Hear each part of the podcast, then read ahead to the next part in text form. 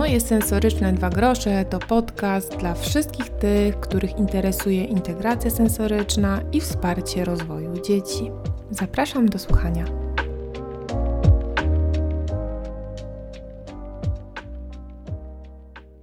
Hej, hej, witajcie w kolejnym odcinku podcastu Moje sensoryczne 2 grosze. Dziś na tapetę bierzemy załamanie nerwowe, tak zwany meltdown i problemy z samoregulacją. O czym porozmawiamy? Porozmawiamy o tym, co to jest właściwie ta samoregulacja układu nerwowego i jak właśnie ją rozpoznać u dzieci bądź też u dorosłych.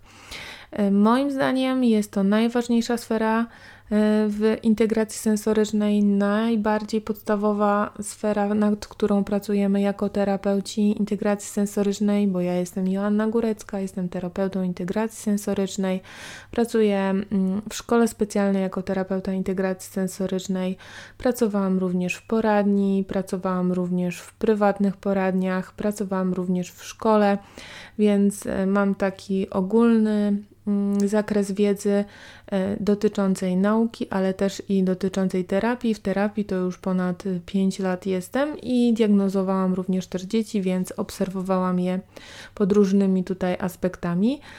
Więc ta samoregulacja to jest taki temat, który się przewija, nie tylko u dzieci, ale też i u dorosłych.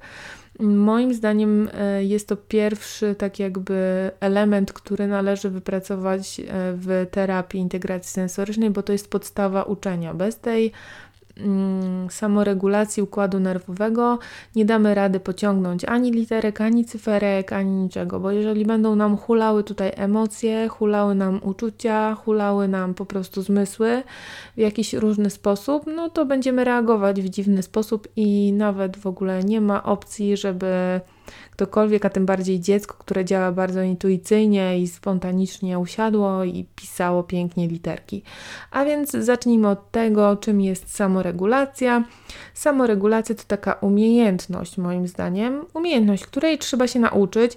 Ona pozwala nam właściwie kontrolować, zbudować, można by powiedzieć, naszą reakcję emocjonalną, zapanować nad naszymi myślami i w ten sposób nad naszym też zachowaniem. Kluczowym słowem jest tu kontrola. Ważną rzeczą, którą należy wiedzieć na temat samoregulacji jest to, że to jest właśnie taki proces, który trwa całe życie. Nie jest to związane z tym, że nie będziemy tego robić, nauczymy się tego raz i już później będziemy to umieć. Nie, cały czas musimy obserwować swoje ciało, swoje zmysły i w odpowiedni sposób tutaj reagować. A dlaczego? Dlatego, że ta utrata samoregulacji jest związana nie tylko z załamaniem jakimś psychicznym, obniżeniem naszego nastroju, tutaj te meltdowny, zwłaszcza u dzieci tutaj związanych z zespołem Aspergera i z autyzmem, to właśnie są widoczne takie reakcje pierwotne. O tych reakcjach uciekaj, walcz i zamrażaj też będę opowiadała w kolejnych odcinkach podcastu. Ale ta samoregulacja, to załamanie psychiczne wpływa, ten brak równowagi, można by powiedzieć, wpływa na koncentrację uwagi naszą, na znalezienie odpowiedniego kierunku poruszania się, przemieszczania się. Ciężko nam znaleźć drogę, na przykład jeżeli jesteśmy tutaj rozkojarzeni bardzo. Mamy trudności w słyszeniu różnych, na przykład poleceń szefa. Mamy też trudności z wzbudzeniem motywacji do działania, bo nam się nie chce, odczuwamy jakiś lęk, niepokój, różne takie dziwne sytuacje, drżenie mięśni możemy też odczuwać. Wszystko, co tam z interocepcji nam podpowiada ten zmysł, to możemy właśnie odczuwać. Może też to wpływać na nasze kontakty społeczne, no mogą na nas ludzie patrzeć w sposób dziwny, nieprzewidywalny i tutaj właśnie niezrozumiali możemy być dla otoczenia i dzieci, które właśnie są w przedszkolach, no bo one wtedy są takie niezrozumiałe dla otoczenia, te dzieci jeszcze tam za bardzo nie potrafią wyrażać swoich myśli, chociaż już te starsze to częściej wyrażają lepiej myśli niż dorośli, ale mogą być to utrudnione kontakty społeczne, może się pojawić jakaś taka izolacja, trudności w nawiązywaniu tych przyjaźni, może się pojawić stan wyczerpania jakiegoś takiego ogólnego organizmu, może się pojawić depresja, może się pojawić wiele innych tutaj odczuć niekoniecznie przyjemnych. I jak widać właśnie z przytoczonych przykładów, że no ta samoregulacja, dążenie do stanu równowagi ma ogromny wpływ na nasze życie, więc należy o nią zadbać. I jak wspomniałam wcześniej, nie tylko dzieci, ale i dorośli. Mnie to również dotyka. Ja też pod wpływem wielu bodźców, pod wpływem wielu prac, wielogodzinnej pracy tutaj jestem też przebodźcowana, bo pracuję tak jakby nad normalizacją, nad tą samoregulacją tych dzieci. Niektóre dzieci potrzebują większego wsparcia tutaj motywacyjnego, inne troszeczkę mniejszego. No i to też jest wykańczające troszeczkę nerwowo i w zależności od tego, ile godzin i jak sobie poukładam ten mój dzień, to tak właśnie też reaguję. No i muszę też o tą regulację, powracanie do stanu równowagi bardzo dbać. I pomagają mi w tym takie codzienne rutyny, które po prostu wdrażam, bo wiem, że na przykład jak przyjdę sobie zmęczona i wyczerpana, psychicznie udręczona jakimś dzieckiem, które mi marudziło, a ja je musiałam motywować w kółko do działania, no to wiem na pewno, że ja potrzebuję wtedy chwili odpoczynku, relaksu, przyciemnionego światła, bądź też jakiejś aromaterapii, żeby powrócić do siebie i do tego, jak ja się właściwie czuję. Także ta codzienna rutyna jest bardzo potrzebna. To się nazywa taka samopomoc, samoopieka, self-care. Pamiętajmy o tym. Tutaj też wchodzą różne techniki mindfulness, czyli medytacja i różne takie pomocne yoga, ćwiczenia, stretching. Jesteś najlepszym terapeutą dla swojego dziecka. Bądź o czasie i na czasie rozwoju swojego dziecka. Dobra, jak wygląda ten stan załamania nerwowego, utraty równowagi? Już chwileczkę, dajcie mi sekundę, już Wam to wyjaśniam. Czasami to może wyglądać różnie, bo może to się objawiać niepokojem, lękiem, ale może to być też związane z jakąś nadruchliwością i z jakimiś takimi hiperaktywnościami i w ogóle totalnym rozkojarzeniem. A więc podzieliłam to na 6 takich elementów, objawów, które można właśnie zauważyć u dzieci, kiedy właśnie doświadczają tego utratu, braku równowagi. Pierwsza sfera jest związana z komunikacją, czyli po prostu utraty kontaktu ze swoimi myślami. Mamy wrażenie, że dziecko nie wie, co mówi, nie zwraca uwagi na to, co mówi, utraciło kontakt z tymi swoimi myślami, albo ma też takie trudności w wypowiadaniu się takim, w odpowiedziach na pytania, w odpowiedziach czy w opowiadaniu o tym, co tam się działo, bądź też niechętnie po prostu to mówi. Wtedy dzieci się czują takie niezrozumiałe, niezrozumiane, więc warto właśnie albo dać im chwilę takiej ciszy, jest to jedna ze strategii sensorycznych, że na przykład dajemy przekąskę i nie mówimy nic w samochodzie po przedszkolu, żeby dziecko wróciło też do siebie. Każdy rodzic zna najlepiej swoje dziecko, jest najlepszym terapeutą dla niego, więc wie, co działa na to dziecko uspokajająco.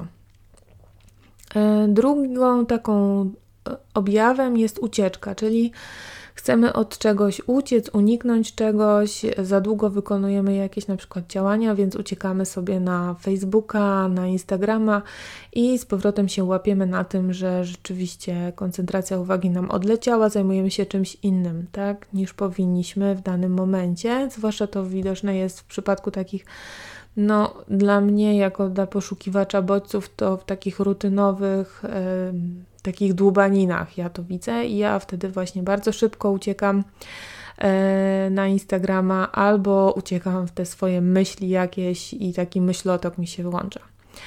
Trzecim tutaj objawem tego może być przeładowanie zmysłów, czyli jeżeli mamy za dużo takich wzrokowych bodźców, czyli za długo siedzimy przed komputerem, no to mamy też takie przeładowanie tego wzroku i może rzeczywiście potrzebne jest takie chwilowe wyciszenie, wychillowanie, popatrzenie w jeden punkt, popatrzenie gdzieś za okno, poszukanie tej równowagi, tak, przerwy przede wszystkim od ekranów, to są bardzo wskazane. U dzieci najczęściej to występuje takie przeładowanie tego słuchu, no bo dzieci przebywają w przedszkolach, przebywają w szkołach i one tutaj właśnie mają przeładowany ten słuch tymi bodźcami słuchowymi, bo tam się dużo dzieje, dużo rozmów, dużo kontaktów, dużo trzeba słuchać.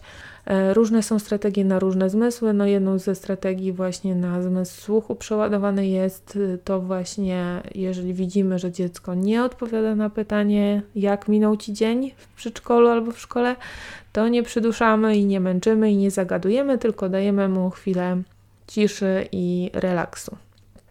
Kolejnym tutaj wskaźnikiem, objawem jest utrata koncentracji uwagi, trudności z koncentracją uwagi i ciągle zwracają uwagę na siebie. Mogą też bardzo tak jakby być uciążliwymi dziećmi, takimi męczącymi, bo chcą być wysłuchane i chcą być zrozumiane, więc tutaj robimy taki mały stop, zatrzymujemy się nad tym dzieckiem. I takim moim tipem jest to, żeby powiedzieć do niego: widzę Cię, słyszę Cię, słucham Cię. Tak, żeby ono też tutaj się poczuło ważne w danej sytuacji. Piątą taką wskazówką, objawem jest uciekanie w taką preferowaną aktywność. Czyli jeżeli dziecko ma kilka aktywności do zrobienia, to zawsze ucieknie w tą, która jest dla niego taka komfortowa, znana, lubiana i w ogóle łatwa do wykonania, więc tutaj możemy zastosować takie triki, czyli taka strategia najpierw to, później to, a kolejna na przykład obrazkowa, czyli wizualne pomocy bardzo nam tutaj posłużą, że pokażemy na przykład, że najpierw to działanie, później to działanie, później to działanie, przedstawimy taki schemat działania i dziecko wtedy się uspokaja i jest takie właśnie bezpieczne. No i właśnie ta ostatnia jest związana z kontrolą sytuacji, bo dziecko lubi kontrolować sytuację, żeby poczuć się bezpieczne, więc tutaj czasami jest tak, że zadaje zbyt wiele pytań, albo też nie zadaje tych pytań, bo jest takie zaniepokojone, więc należy dawać takie krótkie wskazówki, co dalej, tak? I dać wybór pomiędzy dwiema tutaj czynnościami, bo dziecko często narzuca nam swoje zdanie, chciałoby narzucić, bądź też chciałoby rządzić, tak rodzice to tutaj określają, więc dajemy wybór. Robimy to albo to. Wybierasz, jesz płatki albo jesz owsiankę. I z dwóch rzeczy już nam łatwiej jest tutaj wybrnąć z tego wyboru. Więc podsumowując, 6 objawów, jakie tutaj możemy poznać utratę równowagi u dzieci, no to są te trudności w komunikacji, uciekanie od zadań, problemy właśnie takie ze zmysłami, przeciążenie zmysłów, problemy z koncentracją uwagi, uciekanie w te preferowanie pewnych aktywności, no i kontrola tutaj nadmierna sytuacji. To, co chciałabym najbardziej, żebyście zapamiętali z dzisiejszego odcinka, jest to, że samoregulacja i równowaga psychiczna jest bardzo, bardzo ważna i żeby sobie pomagać właśnie w tych rozwiązywaniu trudności sensorycznych i też takich trudności związanych z tym, że coś nam przeszkadza, coś nam nie odpowiada, jakoś się dziwnie czujemy, więc żeby zastosować te wszystkie self-care'y, jakie jesteśmy w stanie i w danej chwili mamy możliwości zastosować. Najważniejszą rzeczą, jaką trzeba zrobić, to rozwiązać właśnie tą zagadkę, co nas tutaj właśnie wyprowadza z tej równowagi, stanu nerwowego, co jest dla nas takie potrzebne do tego, żebyśmy wrócili do tej równowagi i odzyskali kontakt ze swoim ciałem. I dostosowanie właśnie tych strategii, tak, tutaj pomocowych. Bardzo Wam dziękuję dzisiaj za wysłuchanie tego podcastu. Jeżeli był on dla Ciebie cenny lub uważasz, że pomoże komuś innemu albo ktoś inny powinien go wysłuchać, prześlij, podziel się, zrób screena, oznacz mnie. Ja głównie działam na Instagramie rozwojownik.edu.pl. Tam po prostu wrzucam najwięcej materiałów, tam można zasięgnąć dużo z rolek, wiedzy też ciekawej, ale też uruchomiłam taki quiz sensoryczny na swojej stronie internetowej www.rozwojownik.edu.pl w zakładce quiz potrzeby sensoryczne i tutaj jeżeli są takie podwyższone właśnie wskaźniki tych różnych zachowań, tam jest 20 pytań różnych, trzeba się określić w jakich częstotliwościach one występują, no to można sobie określić właśnie czy jest to się wrażliwym sensorycznie, czy bardziej poszukującym, czy bardziej takim obserwatorem. No właśnie i zachęcam do tego, żeby poznawać siebie i swoje dzieci, więc to jest quiz bezpłatny, można zawsze do niego tutaj dotrzeć, a w ogóle w razie wątpliwości, no to zachęcam Was na tym Instagramie do wysyłania mi prywatnych wiadomości, zadawania pytań. Postaram się po prostu nagrywać kolejno w miarę możliwości odpowiedzi na te pytania, bardzo chętnie je tutaj wysłucham i na nie udzielę odpowiedzi. Cóż jeszcze?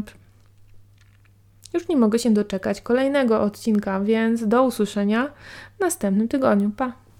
Pamiętajcie, że informacje przekazane w tym podcaście nie zastąpią konsultacji z pediatrą lub terapeutą integracji sensorycznej. Nie znam Twojego dziecka ani Twojej sensorycznej historii, więc przekazuję informacje ogólne, które mają zastosowanie w mojej pracy terapeutycznej. Każde dziecko jest inne i wymaga innej opieki, a więc jeśli nie jesteś pewna, czy ta strategia jest dla Twojego dziecka, skonsultuj się z lekarzem lub terapeutą SI w Twojej okolicy.